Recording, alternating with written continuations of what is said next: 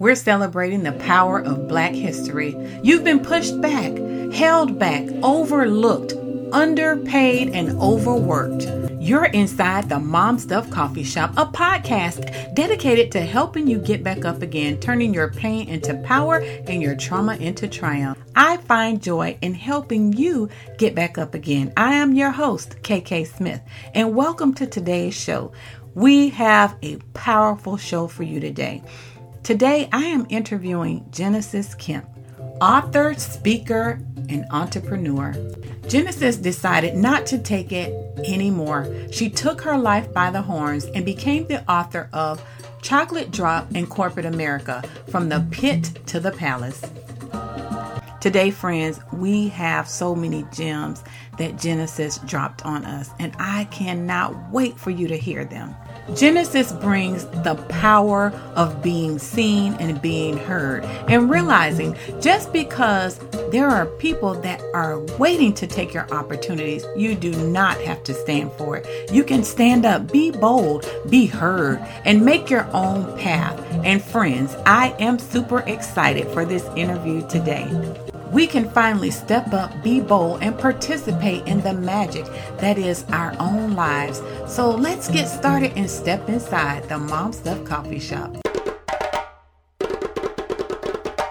Today we have an exciting show for you. Today we are joined by Genesis Kemp. Genesis is the author of Chocolate Drop in Corporate America from the pit to the palace. I am super excited about this interview because Genesis is going to drop some gems on us about surviving trauma in corporate America, as well as telling her story. So, Genesis, welcome to the show. Thank you for having me. Okay, so I wanted to start off by you telling our audience about your story and what ex- what inspired you to write this book, Chocolate Drop in Corporate America.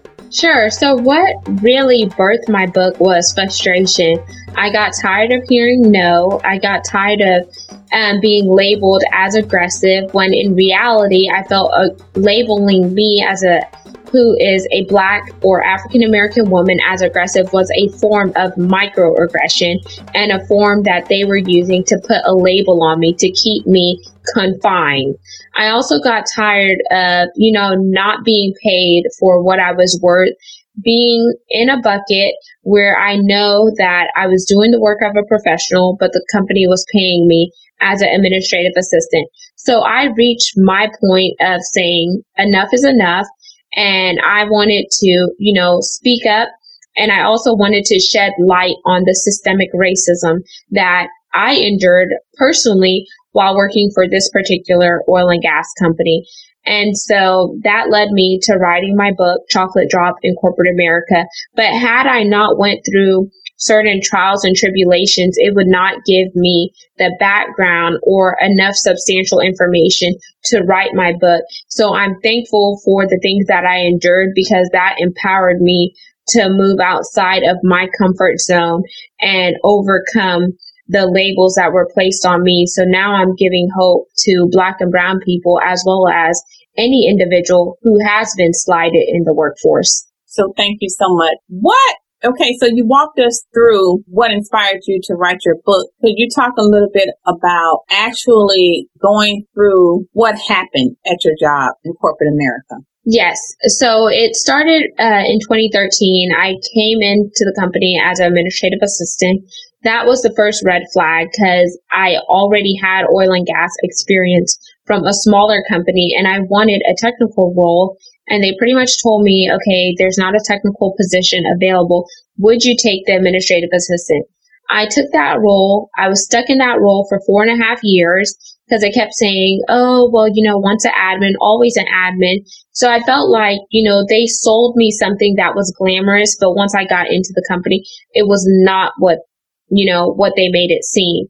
Then I ended up switching my entire degree because they offered tuition reimbursement. So once I got my degree in December of 2016, I was like, okay, I have my degree now. You know, it's in supply chain and logistics technology, along with getting two minors. So one in purchasing and one in organizational leadership and supervision. So I was like, okay, I want to be moved into a professional role. They're like, oh, just because you have your degree now does not mean that we're going to promote you. And I was like, well, you would spend money on my tuition, but now you don't want to get a ROI, which is a return on your investment. So I was like, something is not adding up. If I'm going to take my money and invest it in someone, I want that person to invest in me as well. So it was another hoop that I had to jump through. And I knew it had to do with color because there was another lady who was in the same bucket I was in, the administrative and technical pool. She got her degree from the same college that I went to. She got hers in engineering and I got mine in supply chain. And she automatically moved into an engineering role. But it took me months before I could move into my role. Okay, once I got into the role finally, it only came because a lady that I had met at a step out activity, which was a junior achievement event, so happened to be retiring and she put my name in the bucket. So they called me for the position. I interviewed and etc., which was a little sketchy because if you're already working for the company, it should just be a job transfer, not really an interview process because I'm not fresh off the street. So that was another red flag. So I got the position. I had to commute an hour and a half to two hours one way to work and then an hour and a half to two hours one way home. They were still paying me as an administrative assistant. They never even increased my salary um, to the professional level. They bumped it up by a thousand dollars, but once you factor in, you know, driving over 60 miles, you know, one way, the tolls and etc., it's not, it's not even, you know, comparable to what, what the thousand dollar, you know, increase was. So I, um, remained in that role for 11 months. During that time, I got engaged. And then I was like, okay, I can't keep, you know, being away from my family because I'm spending so much time commuting to and from work.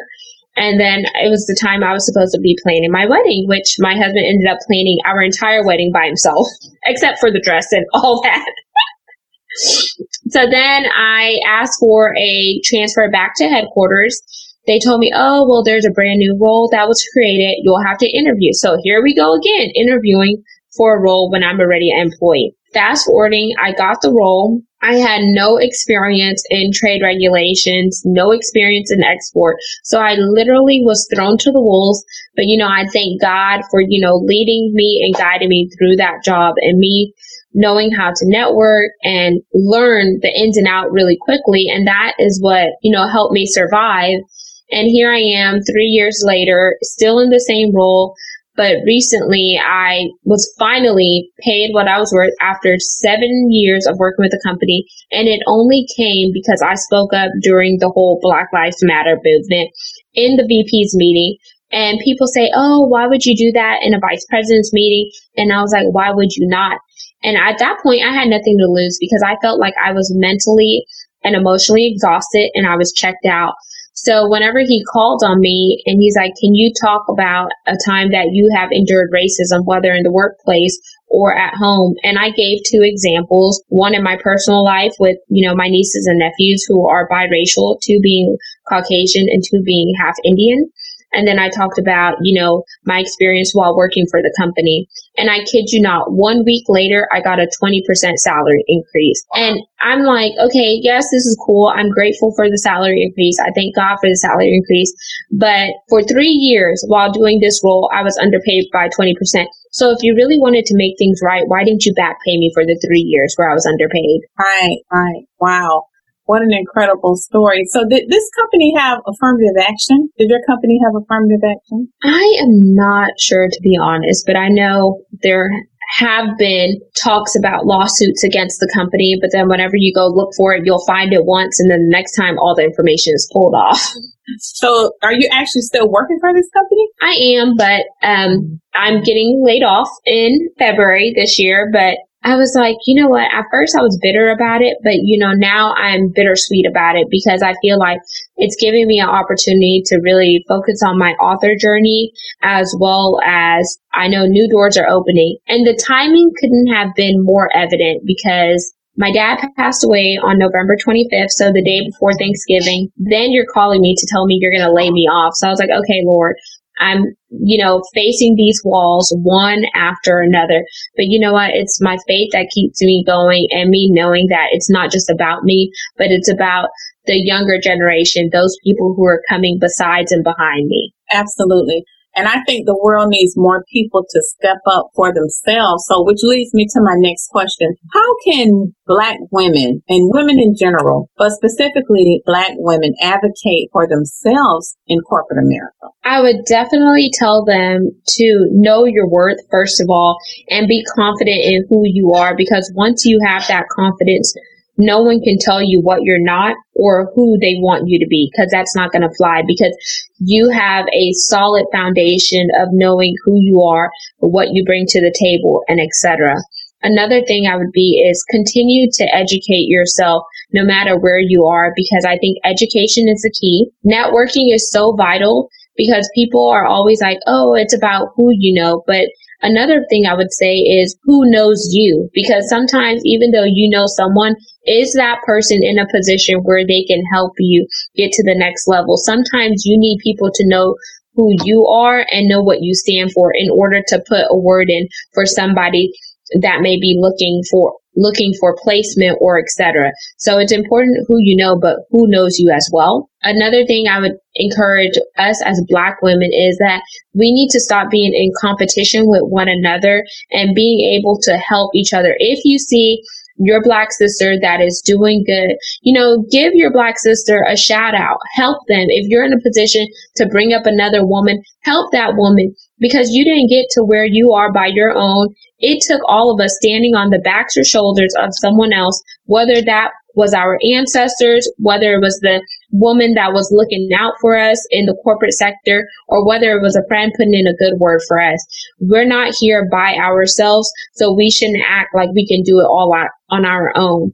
So instead of like running this competition, look for ways that we can complement one another and build a lasting partnership. Because if you, if KK is good in one area and she has assets, why can't Genesis partner with her and two assets become an extraordinary opportunity? Absolutely. I have experienced so much of witnessing this, like getting in the room and then absolutely slamming the door behind you and throwing away the key which I was going to touch on that competition and jealousy and envy in corporate America among women.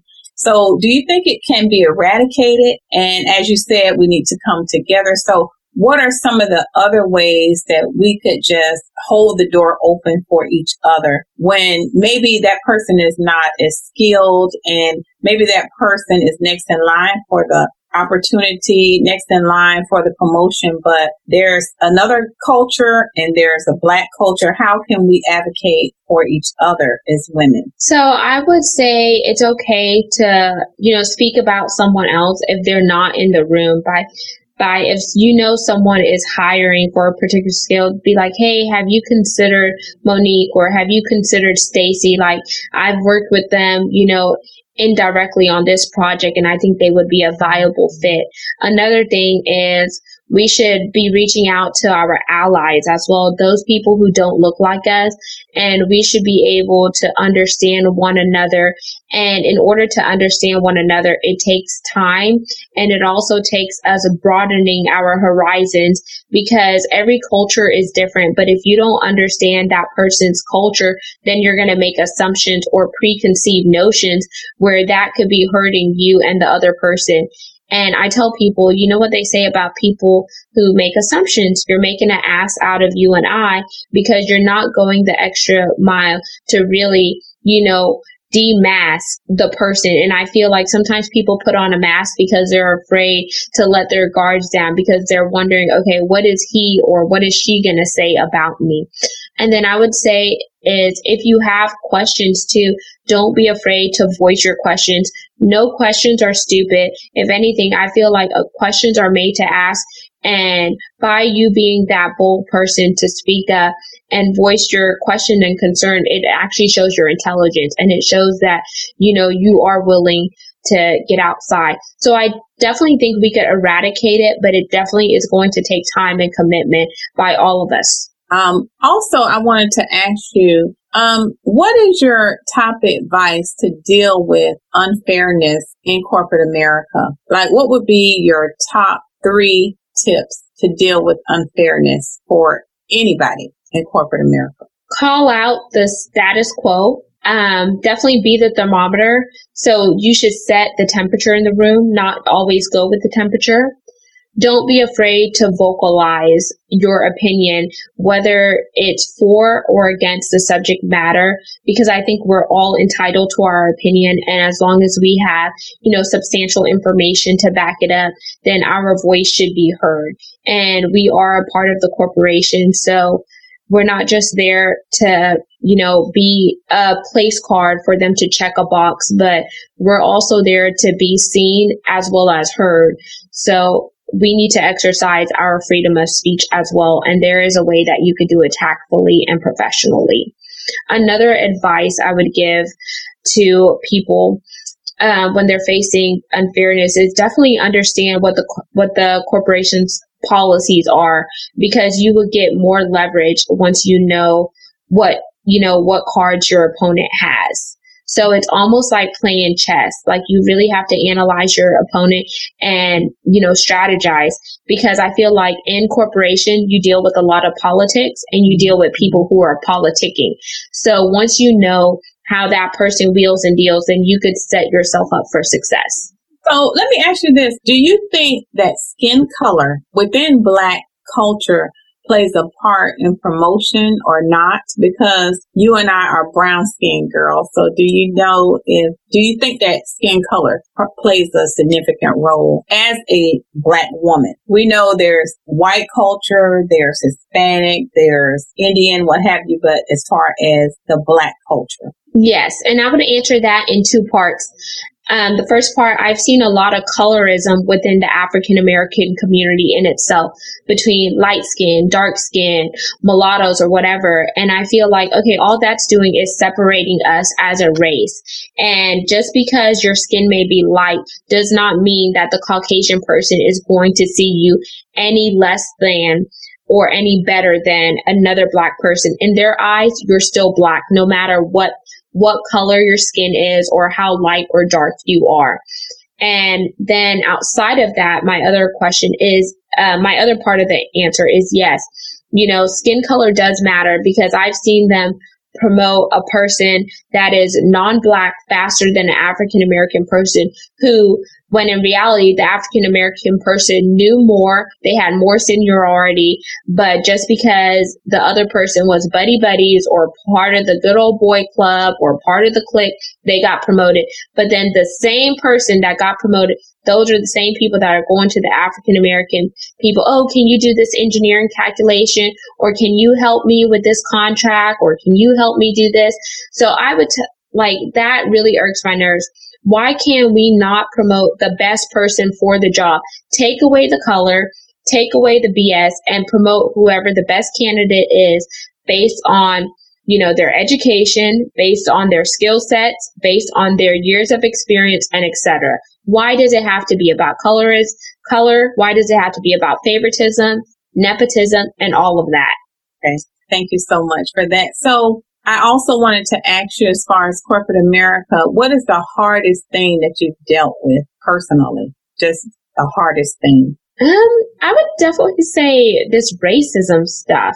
Mm-hmm. And the reason why I say this uh, the racism stuff is because at this company, it took me seven years to finally get paid for what I was worth. It took me seven years to finally, you know, be giving a, given a shot when I knew what I was capable of.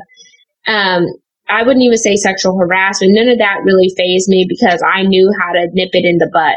But whenever you're faced with systemic racism that turns into oppression due to the way that you look, it does get to you because at the end of the day, you know, I have a family to, to take care of. You know, I want to accomplish some things that similar to what they're doing. But if the money is not there, it makes it a lot harder.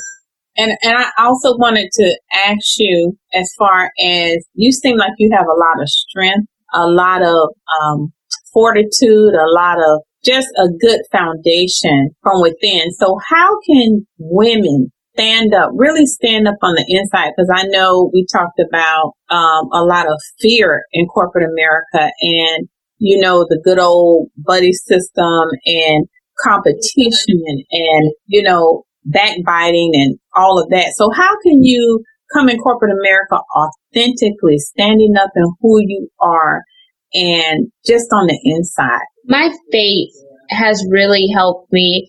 And I would also tell people, me going to the pit whenever I was in a dark place in my life 11 years ago, and I went through depression, which led to oppression.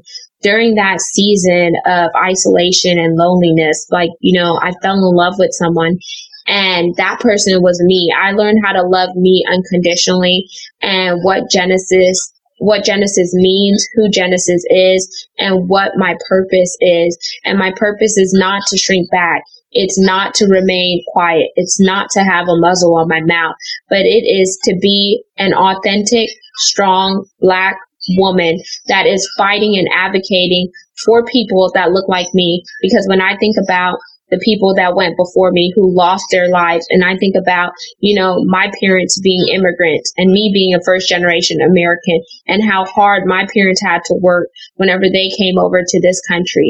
If I don't, you know, be my authentic self and I don't show up and show out every day, then not only am I letting myself down, but I'm not being a good role model for those younger um, black black girls, those younger brown girls, as well as any girl who's looking up to me. So I have to really show up and you know be that face. And you know, like I tell people, you got to walk it like you talk it. But if you never go through life, then can you honestly say that you're being authentic. And I have to tell people, yeah, I talk about my scars now because the scars are a part of who I was, but it doesn't mean that those scars left me hindered. If anything, I'm greater for those scars and the things that I endured.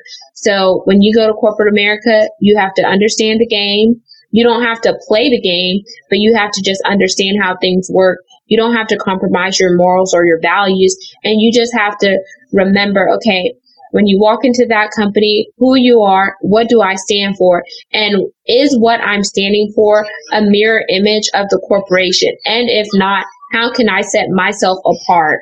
Now, is there anything special that you would like our audience to know about you that you might have not talked about yet? Yeah, I will definitely uh, want them to know that, you know, I'm still very young. I'm only 29 years old. Um, and I definitely, you know, celebrate all the wisdom that I have from, you know, having older siblings and, you know, and being so in touch with my parents, even though I lost one recently.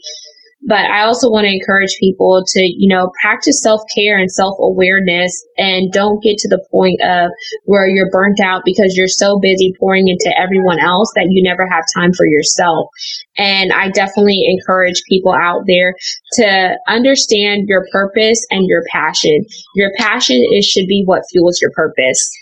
Amen. So now this is the part of our show. It's called Something to Sip On. And I'm going to ask you three amazing life questions. So the first question is, what are you working on in this season of your life? Right now, I'm just chilling for the moment until my dad's funeral this week. Then I plan on getting back on doing more podcasts. I had a goal to be featured on 29 podcasts before the end of the year. So I've been featured on a little, yeah, over two dozen, been in a few magazines. And then I am going to be starting my own podcast with two other ladies. We're going to be joining forces. And I'm just, you know, praying about the next book that I want to release because the, my current book that I have out now, there is another part to it because like I recently got the 20% increase. Then I found out that I was going to be laid off. Then my dad passed away. So I feel like that is still part of the story. But since I didn't, you know, go through that while I was writing the book, I couldn't really talk about it. And the next question I have for you is what brings you joy? Oh, my family. Definitely my family, my husband, my mom. Um, me knowing who I am and just you know, my faith in God that brings me joy. Like whenever I feel like I'm, you know, down and out, I just think about all the things that God has brought me through and why I need to push. And the last question is, what has been your greatest life lesson? Oh, that's a good one. Never letting people place limitations or barriers on you. That's a wonderful life lesson that we all can grow on. And Genesis, I just want to tell you thank you so much for being here. And I also want to tell you that I'm praying for you, for you to get through your dad's loss. And I recently lost my mom in 2018. So I know it's a journey of ebbs and flows of emotions. So I'm definitely praying for you to get through this. Um, and I just thank you for being an advocate for the world, for women, for equality, for equity and inclusion. And I just think you are wonderful and you're going to be so great and explode in this world. You're going to be a champion of change. And I just, I just bless your journey and thank you so much for being here. Thank you so much. And sorry about your mother as well, because people always say with time it gets better, but you know, those memories are always going to be there. But we just have to be thankful that they're no longer suffering it. You know, they're in a better place. Yes, yes. Amen. Well, thank you so much. Thank and I'll be tuning in. And how can people get in touch with you? How can they purchase your book? And what is the complete title? And how can they reach you on all platforms? Okay.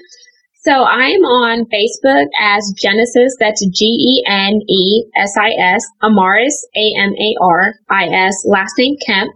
I have an author page as well under Chocolate Drop in Corporate America. I am also on Instagram at Lady D as in Deborah Richardson, and that's R I C H A R D S O N. My book is available on Amazon, so I have the paperback book for $13. So very inexpensive. And then I also have a Kindle version available for $2.99. And if you have Kindle Unlimited, I believe the book is accessible on that platform as well. And I think it's free with Kindle Unlimited. So the full name of the book is Chocolate Drop in Corporate America from the pit to the palace. All right. So thank you everyone for listening to Genesis Kemp drop her wisdom inside the Mom Stuff Coffee Shop. And I'm so glad you joined us and go check out her book and follow her on all her social media sites. So friends, until next time, just remember you can always celebrate wins and get back up again inside the Mom Stuff Coffee Thank you for joining us.